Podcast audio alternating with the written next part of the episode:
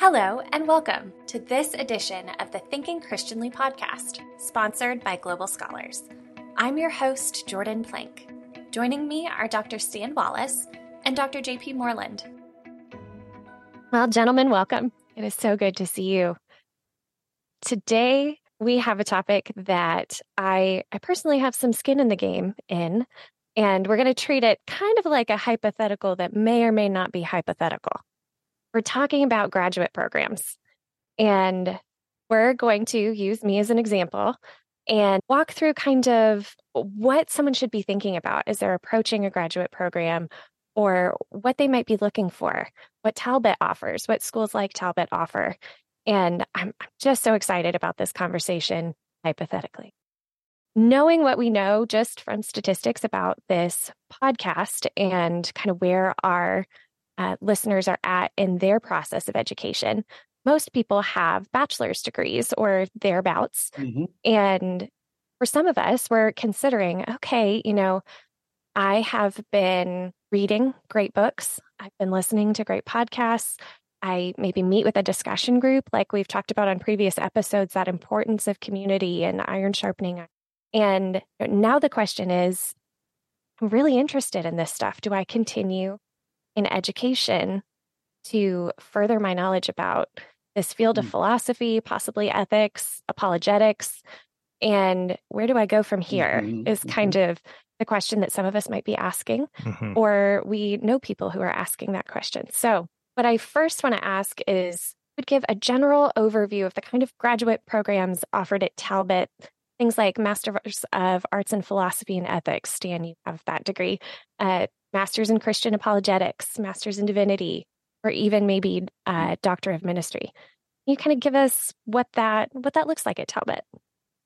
Well, let me just start off by saying that the first question a person needs to ask himself or herself is what is happening in the church as it relates to the culture and, and one of the things you have to face as we've talked about time and again in this broadcast is that the church is just essentially unequipped and illiterate and doesn't value learning to think carefully and interact with the culture. So, if, if one of our listeners is burdened about that and feels some kind of calling to, to contribute to that problem and help with the solution, then uh, going into a graduate program like the ones we have at Talbot might make sense. So uh, I'll describe some of the programs and Stan can jump in. Uh, an MDiv is your standard seminary degree, and it has a balance of, of, of the range of theology. It has uh, studies in some Greek and some a little bit of Hebrew, and it covers the, the major books of the scriptures. It has courses in pastoral ministry uh, and and family counseling and things of that sort. So its its purpose is to give you a three year, generally good theological and biblical education. An MA is usually two years. It can be one, but usually two, and it's a little bit more specialized. Like you can get an MA in philosophy at, at, at Talbot. There aren't too many schools that actually uh, have that sort of thing. I mean, Liberty University has something similar, but that's and uh, uh, Houston Baptist is developing something like that. But that's about it as far as I know. Uh, but the point is here that you can do an MA in philosophy. You can do one, and we have a degree in marriage and family counseling.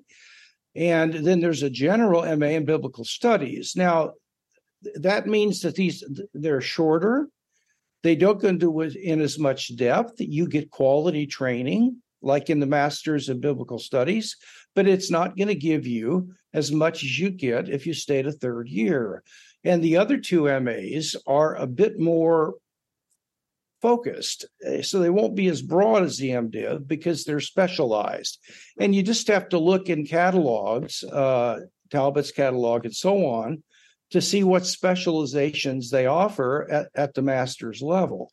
Stan, you can speak about uh, the, the doctor of ministry degree. Sure. Yeah. As you mentioned, uh, Jordan, I did both the Master of Arts in Philosophy and Ethics, and then went on and did the Doctor of Ministry there at Talbot.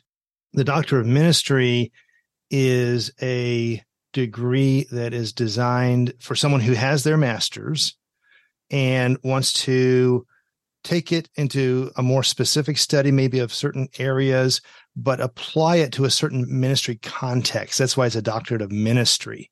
Uh, I liken it to a, uh, a person who's got an MD degree and somebody's got maybe a PhD in neurology. The PhD is going to be more oriented toward teaching and research. The person with the MD degree is more a practical degree that equips him or her to see patients and engage in the type of things that one does in a, not a laboratory, but in a uh, a doctor's office or a, or a, or in surgery, that type of thing. So the a PhD in philosophy would be to prepare one to do research, to teach, to be in an academic context. A doctorate of ministry would prepare one to be engaging the same ideas, but in a more popular context, in a church setting, in a parachurch ministry context like I've been in, uh, or in other ways that aren't specifically in a professorial role. And then, of course, there's many different DMins one could do, uh, not just in philosophy, uh, whether it's at Talbot or other places. JP, you might say more about the other DMins that are out there. There'll be DMins in pastoral counseling and preaching, in church organization, leadership, uh, and uh, and I could go on, but that gives you a general sense. One thing that I think it's important to mention at this point, and this will really factor in a little bit later when we get into uh, why I think this is for me, is that these days there are now high quality master's degrees online. We, for example, have our our entire MA in philosophy online. You don't have to come to campus, and it is outstanding.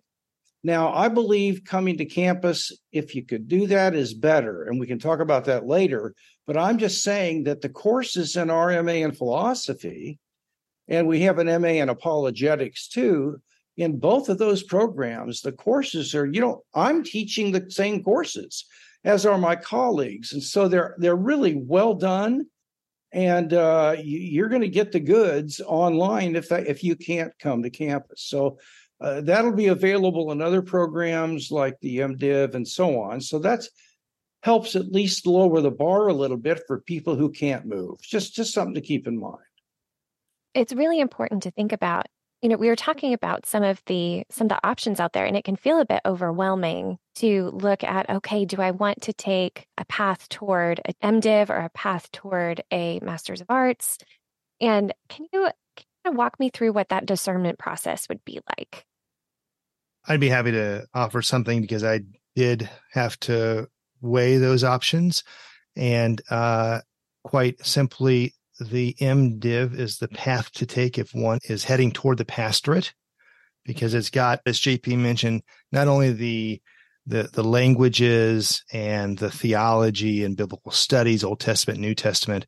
Uh, it's also got the more practical courses like pastoral counseling and homiletics, the the the course that helps you learn to preach a sermon and all, all those types of things.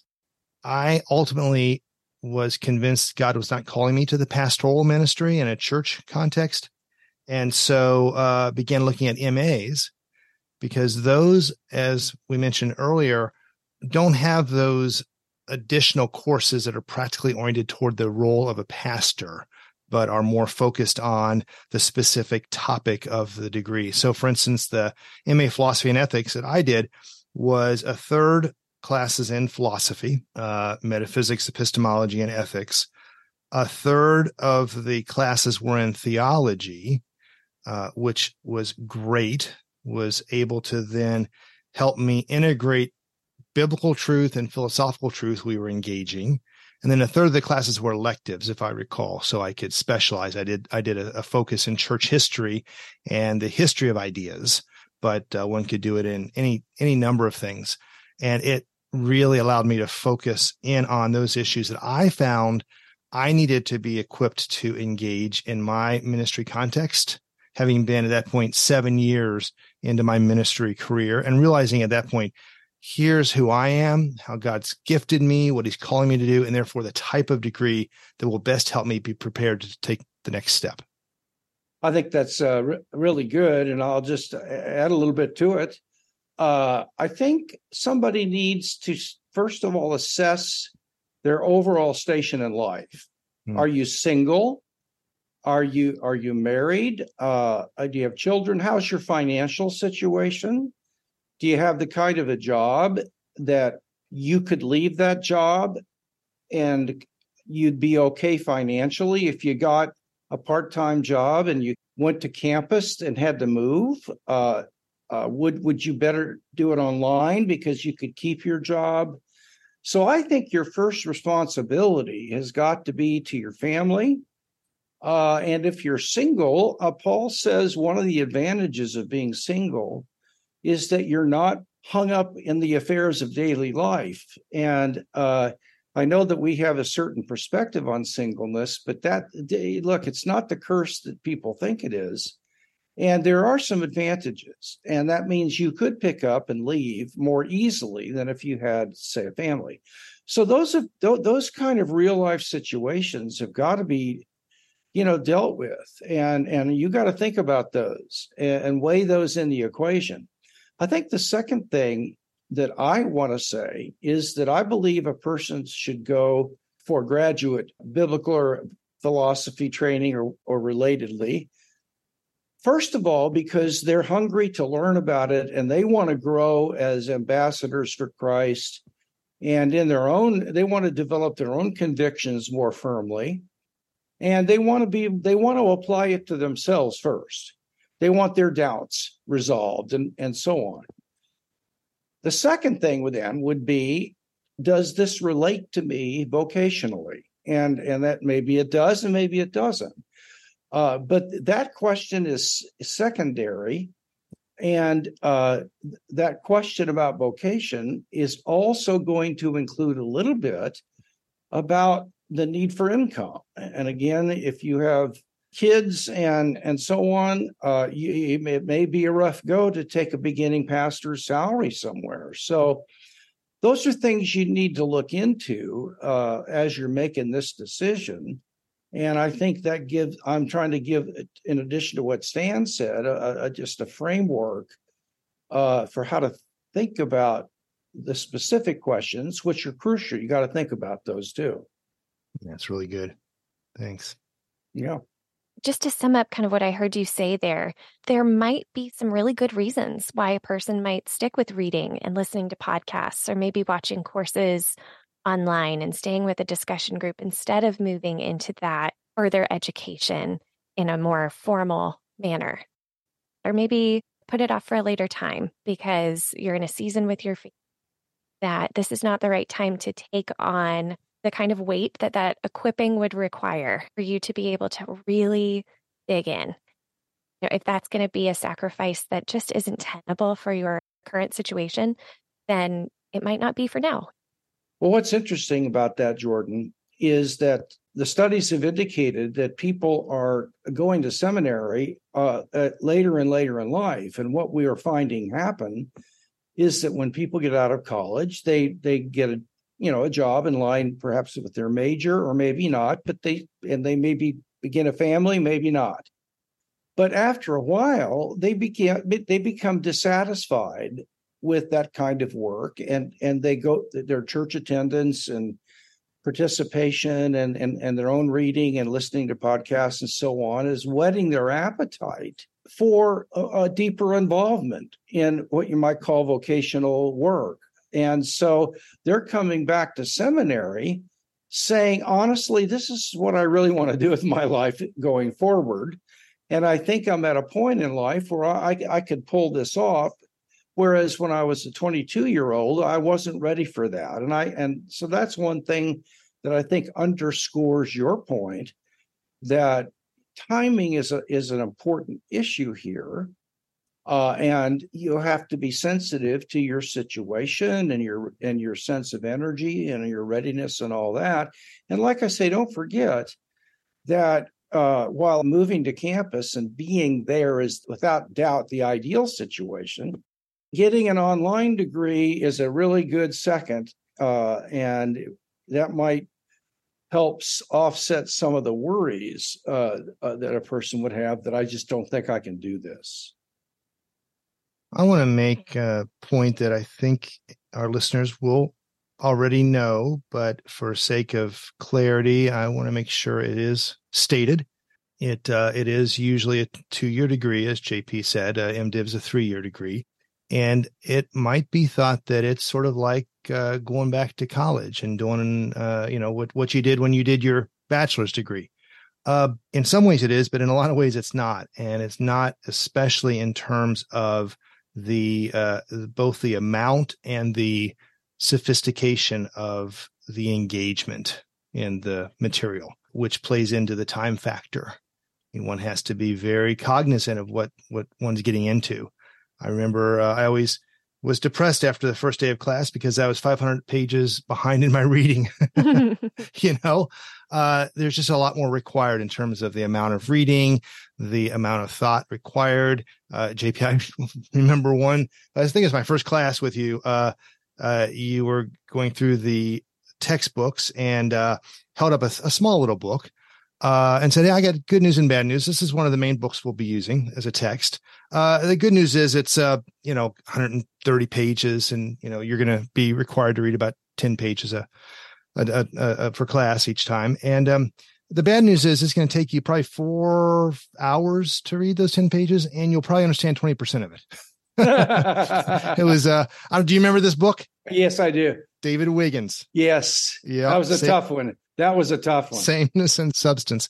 Great yeah. book, but uh, yeah, I might have got ten percent. But uh, yeah, uh, and you said you know I got about fifty percent so, uh, or so. So I'll help you get up to that level in lectures. But but the point is, it was just a whole another level I couldn't even comprehend until I got there and realized here's what it's going to take in terms of this just the time and the mental energy to not master this even, but just to get some sense of okay, I know what's going on here. Now, on the other hand, uh, and JP, you were great encouragement to me. Uh, you know, no matter uh, how much background one has, if you're willing to work hard, you can you can do that. But the point is, it's going to take a lot of time and energy. And so I wouldn't want our listeners or, you know, Jordan, as you're thinking about this personally, to think, okay, it's sort of like my, my bachelor's degree, but, but just, a, you know, maybe a, a few other issues. No, it's a, it's another level, but it's a good level to go to if you're back to JP's point, if you're really in, interested in the topic and have a deep desire to know, then it's a labor of love. I don't ever remember not wanting to do the readings. They were all so interesting, but they just were tough, were hard. It's tough sledding. Yeah, yeah. That's right. what it is. Well, and I, you know, that's grad school. yeah, right. Exactly. And it just needs to be said. Uh, well, I'm glad you did. Yes, and I'm I'm so glad you pointed that out, Stan. You know, Jordan, uh, th- there just is no substitute for studying under mentors that are skilled craftsmen in a in their field. There just is no substitute. Believe me, and I'm so thankful. You can get an awful lot out of reading good. There's so many good books today. They're available, and listening to things online and and following a podcast regularly there's just so much available and i'm i praise the lord for that. But it's a it's a whole nother thing to study under someone who is a is a master craftsman. And like in our department we have five professional philosophers who have degrees from oxford and syracuse and texas and usc and and and really top schools. And they have been doing this and there's just nothing like having them assign your reading because they know why they're picking this reading mm-hmm. Mm-hmm. having them read your papers and giving you feedback and going to their office and having office hours and saying i don't think i get this at all or what do you think of this idea and there's just no substitute for it and i should add the the importance of immersing yourself in a community of like-minded graduate students that are pulling together mm-hmm. and not competing with each other is absolutely priceless mm-hmm. because you learn a lot from going and getting coffee after class and, and saying I don't think I got half that. And the other guy says, Well, I got this part. How about you? No, but I got that one. And you, and you trade things and you go through it. And I tell you what, there's just nothing like it. Yep. Yep. That's amazing. I I know sometimes schools will even kind of advertise, "Hey, the cohort is part of the program." Oh, absolutely. The people that you're getting access to in this program are people that are going to sharpen you in ways that your friends and the conversations you're having in day-to-day life, they just don't have the resources with which to do that on a level that graduate students will. We will return to the show in just a moment, but first, a word from our sponsor. Do you have a child, relative, or friend preparing for or attending college? What they need most are Christian professors who can help them learn to love God with their hearts and minds during these impressionable years. Global Scholars equips Christian professors to be there for them and walk with them during their years in college please visit www.global-scholars.org to learn how you can help equip Christian professors to show Christ's love on a campus near you and around the world. Please also check out Stan's other podcast, College Faith. While this podcast is focused on the ideas prevalent in our culture, including our universities, the College Faith podcast is more focused on the practical issues of thriving in college as a Christian. Students, as well as parents of students and soon to be students, will enjoy hearing from the guests Stan has on the show. Visit collegefaith.net or download episodes on your favorite podcast platform. And now, back to thinking Christianly. That's an important term you just brought up, cohort, because it has two different meanings. And I think JP was using it in the broader sense of you do have a cohort of colleagues you're going to class with and you can have these kind of conversations with. That's also used often in um, in at least DMin programs, maybe some other places as well. More technically, for a group that actually goes through that a very specific curriculum together. So at the MA level, I wasn't in a cohort in that I had some classes with the same people, but it was always a mix. In the DMin, I was in a cohort that went through those classes all together every year. Yes, yes, each year, and and there were reasons for that. JP, you might want to say more about that distinction and why that's the case at the MA, Phil, and the DMin levels.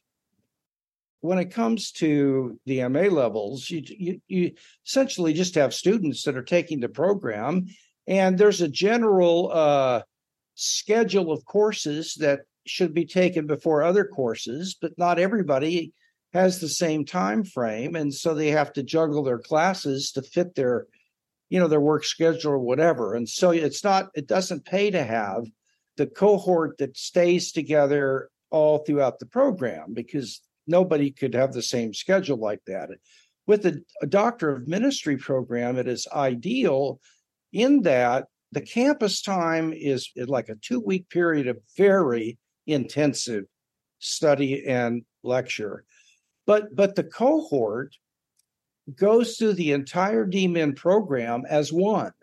There may be 10 to 15 in your cohort, something like that. And the benefit of that is that you can interact with each other online when you go home. Mm. And and so there's a little community that's formed and uh, that stays together throughout the whole program.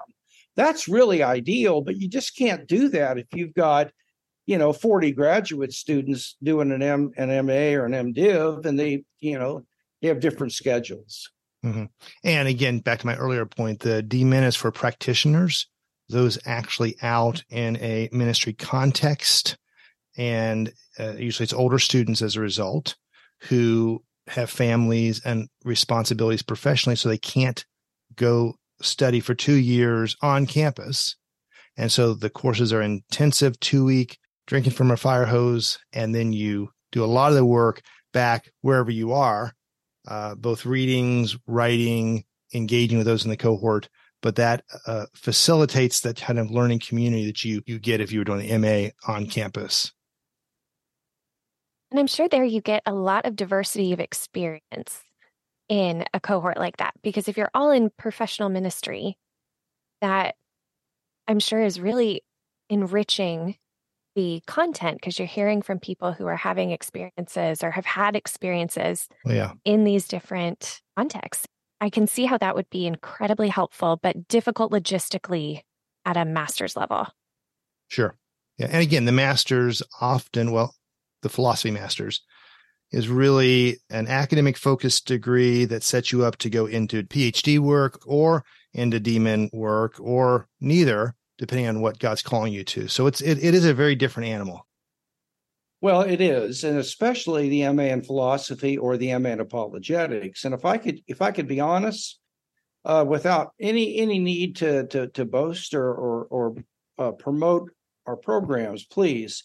But it's just as a fact, I believe that our our graduate program in philosophy uh, and our graduate program in apologetics, which is a completely different program, some of the courses can be taken in from one to the other but they're they're the finest ones in the country, at, at least at this point. Uh, and and it's not even close. And uh, we have just year after year, we have just been highly successful in giving the students even more than they'd hoped for. And I, and our students leave extremely satisfied with their experience, with their time, what they learned, the life change that took place, the way they matured and spiritually. And uh, honestly, it's just a tremendous experience. And there's, it's just as good as it gets. Uh, and we're preparing uh, students in our philosophy program, like Stan said, to go on for PhDs. And we've planted around 230 or 40 of our graduates in full and doctoral programs. So we have somewhere around 100 I've lost track, to be honest with you, that are uh, uh, tenure track professors in secular and Christian schools.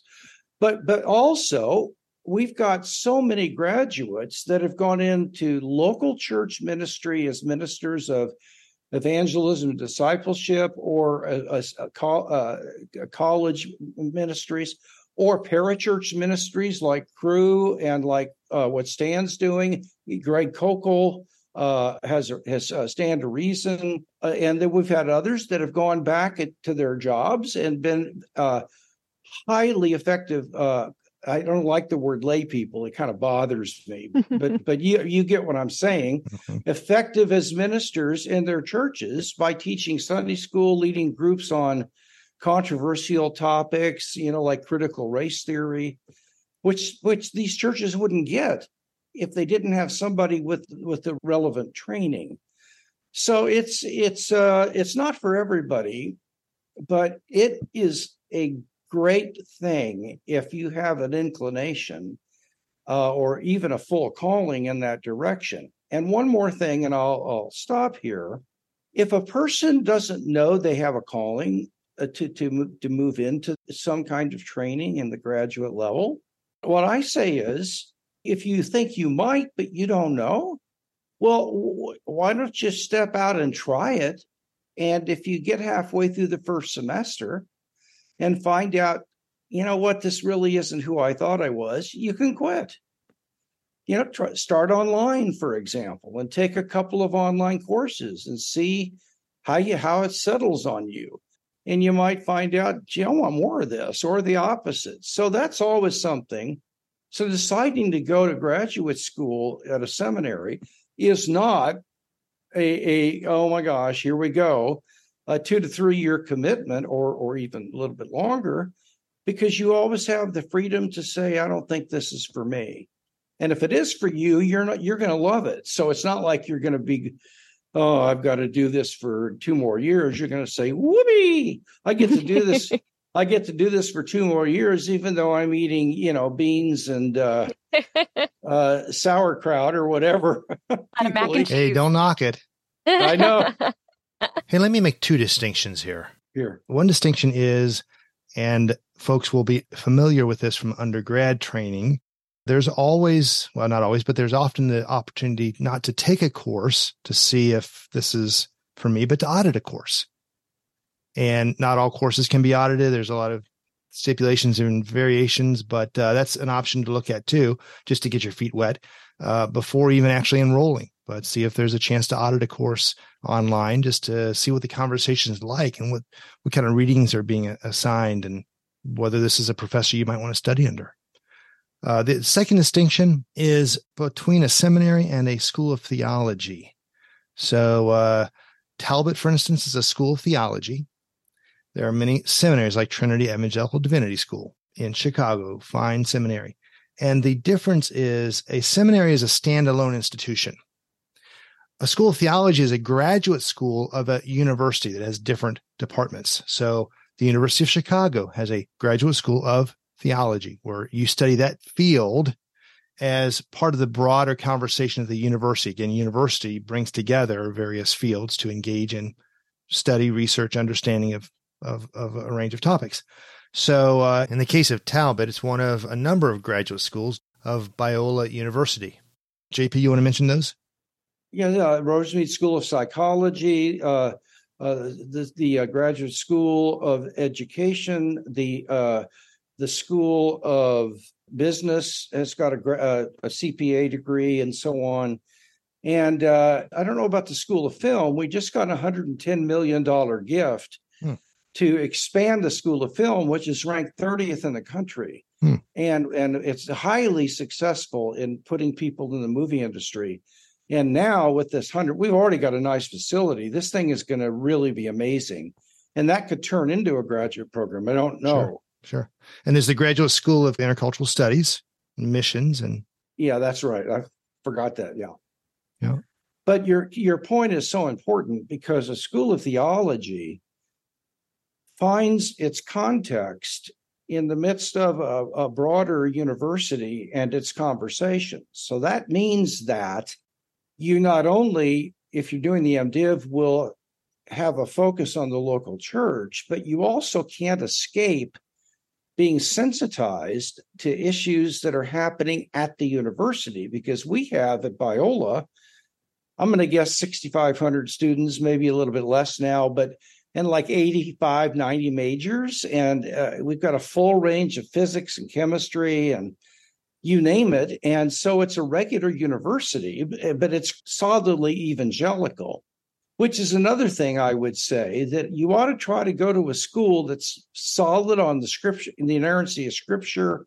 And for your doctor's degree, uh, except for maybe the DMin, but but for a, a doctoral program, it doesn't matter as much then uh, whether you go to a school that's solid because you will by that time been formed well enough that you're not going to be bothered by studying under people that don't agree with you. So th- that that would be just a, another word of encouragement. Good hmm. distinction, mm. Stan. That, that that was a good good one. And Stan, you talked about finding someone to study under. One of my favorite parts of undergraduate was sitting in the professor's office and listening to the smarter students ask questions and uh, you know getting to throw in a few myself or just being a part of those conversations and i wonder i've heard that who you study with matters as much as where you study or maybe more do you think that's true I, I do, JP. I love to hear your thoughts on this as well, but but absolutely, uh, the doctoral level work is really focusing on a specific area that culminates in a dissertation where you do original research and and have something that contributes to the field and a lot of that journey is going to be with a professor you're studying under who's helping to guide you who's helping to push back and correct some of the things that you haven't thought well about and so uh, that person is going to be the most important person in your academic and professional life for years to come. And so that's uh, that's the critical decision, I think, at the doctoral level. Uh, JP, say more about that. I know you uh, you yeah. with uh, Dallas found the same thing. Well, I think that's I really do think that's right. A lot of it will depend upon a person's uh, ambitions and goals and their I think their talent, their GRE scores and things like that. And I think people have got to be careful about this because knowledge can bring an awful lot of arrogance and pride. And so humility has got to be a part of this. Not humility that we, you know, we really can't know anything. No, know what you know, but be humble about you. Uh, but having said that, there are some students that want to get in an Ivy League school or you know one of the very very top programs because their GRE scores are off the charts and they they want to have a high level academic career and publish and write and teach graduate students at, at a very high level. If that is a person's aptitude and sense of who they are, then I think the school might matter more than the individual. Uh, because if you can get into Princeton or Harvard or Rutgers, that's going to increase your chances of getting a good job at Michigan State or something like that.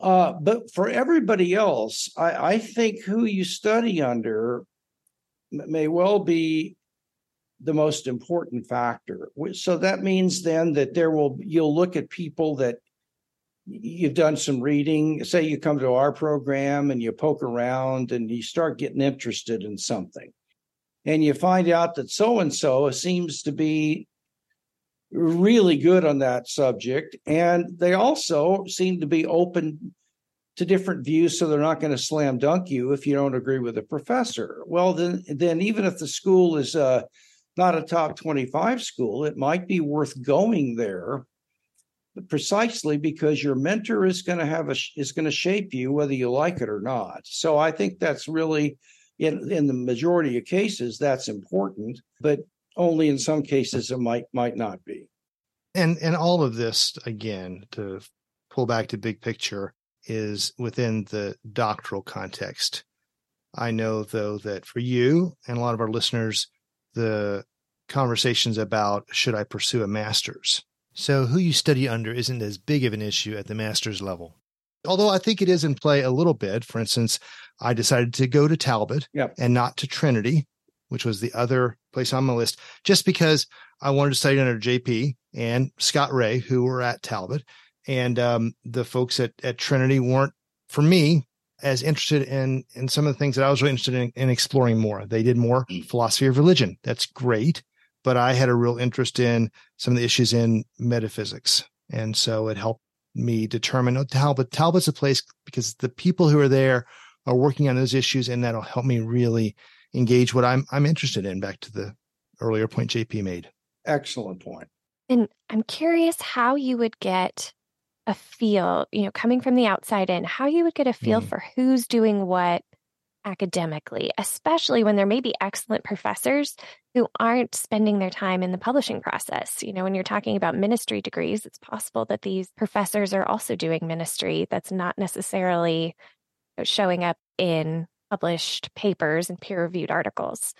So, how would you go about understanding what each school's kind of thing is, or even what each professor's thing is?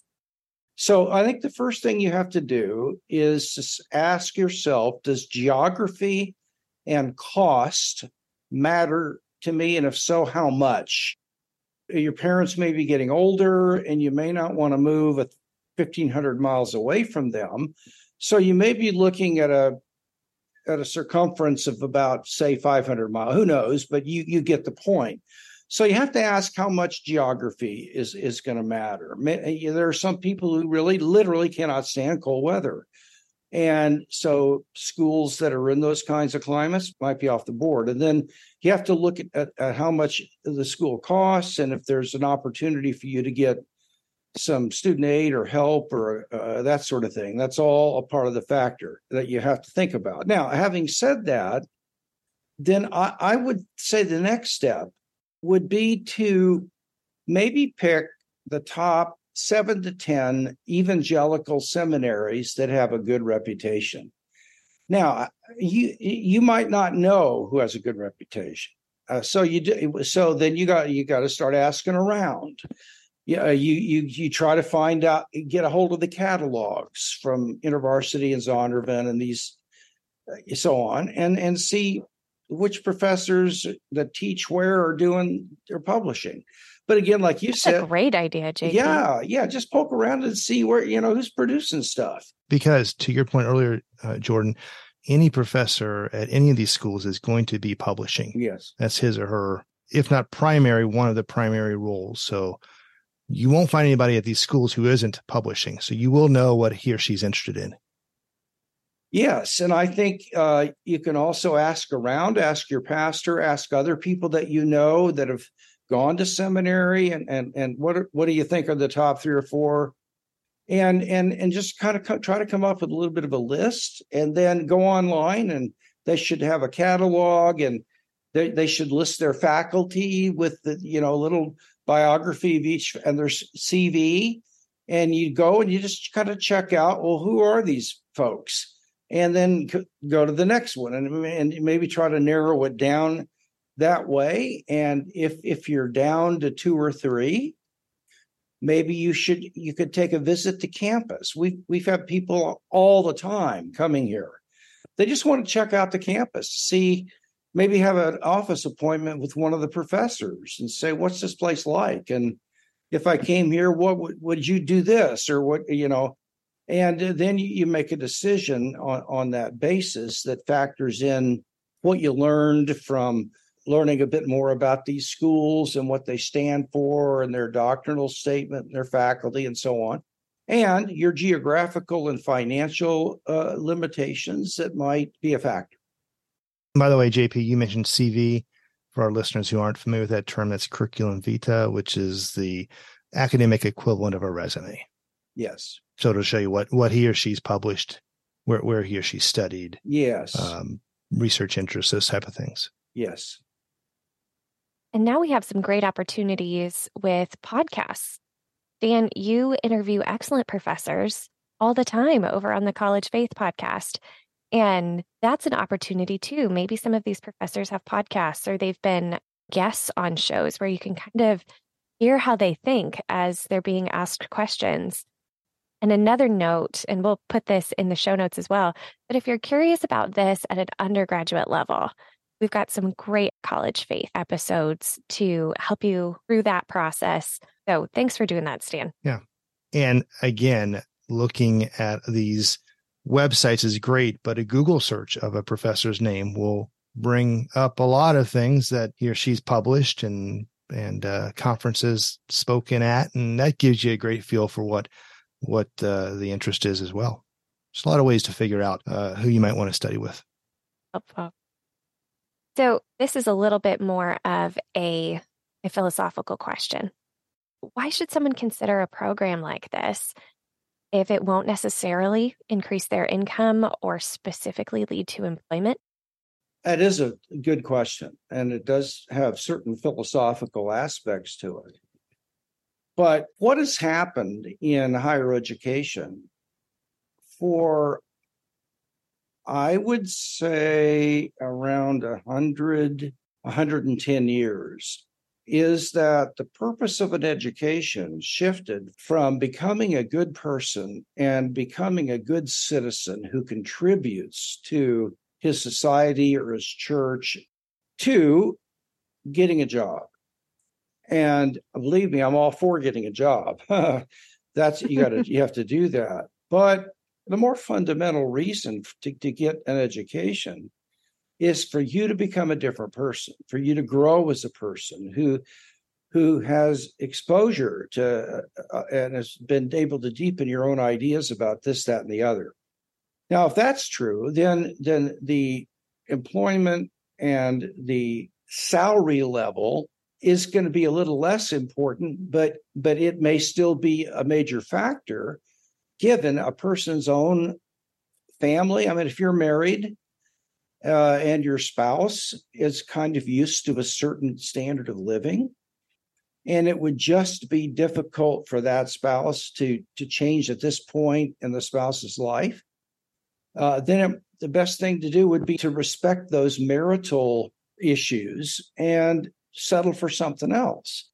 So I, I think that it is a legitimate thing to bring those factors in on a case by case basis. I think that we emphasize those a little too much, is what I'm trying to say. So maybe if a person is thinking about salary level or employment, they should stop for a second and say, Am I approaching this the right way? And just have a little gut check, you might say. Uh, and then if they say no, those are uh, given given factors X, Y, and Z. Uh, in my case, they matter. So then you do have to raise that possibility, and that might mean instead of going to your first choice, suppose you wanted to come to Talbot and be on campus, you might need to do an online course at, at, a, at another seminary that is less expensive than Talbot's online course. I, I don't know the factors, but you get the point I'm trying to make. So you settle for limit more limited goals, and I, there's nothing wrong with that. You got to balance all your commitments and try to honor all of them in some way. That's really good. Let me speak to those listeners who are in vocational ministry already and are listening to this because they're interested in maybe doing a degree. Uh, and this would be those who don't already have an MDiv or an MA, which will be a lot of folks in parachurch ministries come right out of college and go into campus ministry or become a youth pastor, what have you. For that group of listeners, this not only is a valuable thing to consider, uh, this type of of degree that we're talking about here, degree in philosophy or apologetics or Christian thought, because it's it's worth knowing this stuff but you can't overestimate how valuable this will be in your ministry. So I'll just speak biographically. That was my story. Came out of college right into vocational ministry with a parachurch campus ministry and found that both when I was talking to non believers about the gospel and I was discipling Christian students, I was running into issues all the time I was not prepared to answer. It might be a non Christian asking me about what our last podcast was on. Well, how do you know God exists? Or can you be sure Jesus rose from the dead? Well, I didn't have the categories to, as we talked about last time, make some distinctions and help that non Christian get over that hurdle and be open to the gospel as a result. Or often I'd be engaging students who were believers in conversations, maybe students I was directly discipling or those that were in our ministry I had some connection with, and they'd have really legitimate challenges they were struggling with uh, about the nature of the Trinity or the soul and you know what is it and how does it relate to my body and all these kind of issues that are philosophical there's a theological dimension to them obviously but there's a deep set of philosophical distinctions that come into play when you think through the trinity or uh, or or what we are or what have you. And it came to a head for me with one student who I'll call John. John was a very committed believer coming to college. His first semester, he had professors who were antagonistic to the faith, and he came to me about six, eight weeks into the semester and said, "I'm done. I'm I don't believe this stuff anymore." And uh, JP, uh, you'll be interested to know this was just after I had a class with you in a summer course I took before I went to Talbot on apologetics, and we read uh, we read your scaling the secular city. It just come out a couple years before. Yes, I thought, you know what, uh, this is something that might help John really wrestle with these issues he's struggling with. So I said to him, "Would you?" Would you be willing to read together something that gives reasons why Christianity is most probably true? And he said, sure. So we read through uh, Secular City chapter by chapter. And um, we got into chapter, I think, seven on the resurrection. And I remember this was now five, six months down the road. And he said, uh, you know what? This, this is true. This Jesus is really who he said he is. I'm in. I'm all in. and um, you know, he I went on it. to uh, become a pastor of a large church and has has written a number of books now, very influential in his ministry. Uh, but the point is that it was walking through those apologetic and in that book some of the philosophical underlying issues that he needed to wrestle with. But I realized, yes, God used me in that, but there was so much I couldn't bring to the table that he really needed, that I needed to be better prepared to engage in conversation with him. And so that for me was the deciding factor. I said, okay, I, as hard as this is going to be, as, as, as much as it's going to cost, as challenging as this will be in, in other ways, I've got to go get this training because in the ministry God's called me to be, at least in student ministry, I think this applies for people in pastoral ministry as well.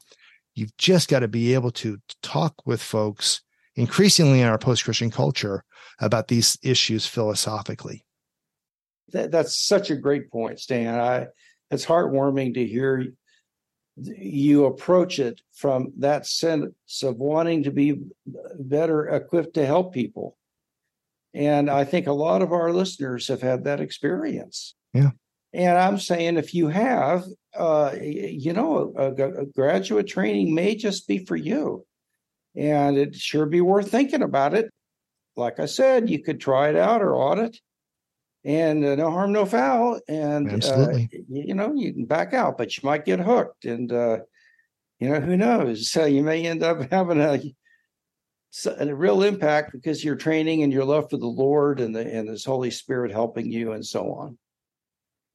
Well, gentlemen, I so appreciate this conversation. And I also really appreciate that both of you have said yes to writing a reference for me. Let's do it midnight tonight. Thank you so much. Have a good night. Bye. forget forget about it. hey, there's one more thing I think we should talk about before we we wrap up here. I think we got to talk in real practical terms how you evaluate programs. Mm-hmm. Uh, how how you look to determine what the best program is. JP's talked a lot about some some of the real practical factors in terms of where it is. Can you afford it? But I want to mention a few other things that haven't been said yet.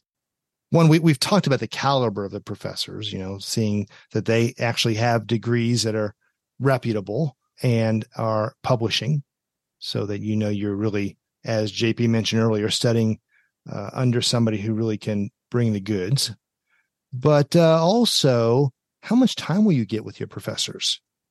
Is it a program where really, and you get this more in a graduate school than a seminary, but really it's it's um, doctoral students who are teaching these uh, MA classes, but you're not getting much time with these professors, even though they're at the, the university. You just never get to see them. JP talked about the value of sitting in the office and just having those conversations. And I've had many of those kind of conversations with, with a number of the Talbot faculty that were life changing. But it's because it was the professor who had time to have me come and sit and wrestle through something with him or her. So that's important to evaluate. How much time will I get with the professors? And sometimes you might not know that unless you talk to students who are currently in the program. One of the things I was able to do was come out uh, the year I was looking at the program, and I roomed with two students in the program for a weekend and asked them the questions that I thought if I'm getting getting the party line from the university or even the professors, uh, they're gonna they're gonna tell me kind of the way it really is. So that was really helpful. And of course, in my case, they they said exactly what I was hearing from everybody else and helped me decide to pull the trigger. But those are important things to find out. How much time will I get with this professor? The other thing that I think is very important uh, at the master's level in a seminary or a graduate school theology context is how holistic is the curriculum? Will it help me engage the issues I'm really interested in? In my case, these issues in philosophy. But how much theology do I get? And do I get exposure to people and thinking in spiritual formation and uh, and and church history and other things that uh, can can round me out. So I'm not just a person who's got this degree in this very narrow area, but I really can't relate it to the whole of life or or other conversations. I think that's really important. And then lastly, and this is really just for those who want to do the masters as a stepping stone to the PhD and there are a lot who do that. And I know the Talbot program, uh, boy, probably 75% of the people in our program had that as a trajectory. And that is looking at placement rates. What percentage of the people who finish this degree actually get into PhD programs? If 5% get into PhD programs, that's a red flag. If 95% get in, that's a huge green flag. So that's something to consider as well. And that data is accessible through the university. So, uh, yeah, those are some things to add as somebody might be looking at a, a program like this. Very good. That is great advice. Thank you so much. And thank you so much, JP. You're welcome. You know, I know you said earlier you were phrasing Talbot being wonderful as almost like an opinion. And let me just say that is a fact that there is a lot of evidence to suggest that Talbot really does have top notch program here in the States. Thank you. Well, and it needs to be said that back when you and Scott Rae had the infamous conversation with the napkin at I don't know a McDonald's or something. It wasn't McDonald's. This thing. Was it McDonald's? yeah. Uh, nothing like this existed. No. And uh, if you wanted to study philosophy, apologetics, ethics, you had to go to a secular institution, and usually would not be able to integrate biblical truth with it. And so your vision was to start this. Uh, it's now the largest master's degree in philosophy in the world. Has an amazing placement rate. It was at one point hundred percent. It's unbelievable. Yes, and it has spawned now so many more programs. Your graduates went on, got PhDs, taught for a bit, and now have been asked to start yes MA philosophy degrees, MA apologetics degrees at a lot of other institutions. So uh, there's a there's a family tree there. Listeners will find that if they look at a number of these programs, those giving leadership to it, and I'm thinking, for instance, of Paul Gould at Palm Beach Atlantic, you know, one of one of your former students who's done who's done amazing work now in his own yes. right, and uh, that's true of a lot of these other programs as well. Amen. Wonderful. Well, thanks again, gentlemen. Really appreciate it. Thank you. Thank you for suggesting this topic. I think it's important to talk about, and I hope it helped you. Oh, it sure did. It sure did. Again, those references are due at midnight. Thank you. That brings us to the end of this edition of the Thinking Christianly podcast. I hope you've enjoyed this conversation in the pursuit of faith seeking understanding. Be sure to check out today's show notes at www.thinkingchristianly.org slash podcasts, where you can find more information and the resources we discussed. Finally, please do visit our sponsor, Global Scholars. Until next time, this is Jordan Plank, encouraging you to think Christianly.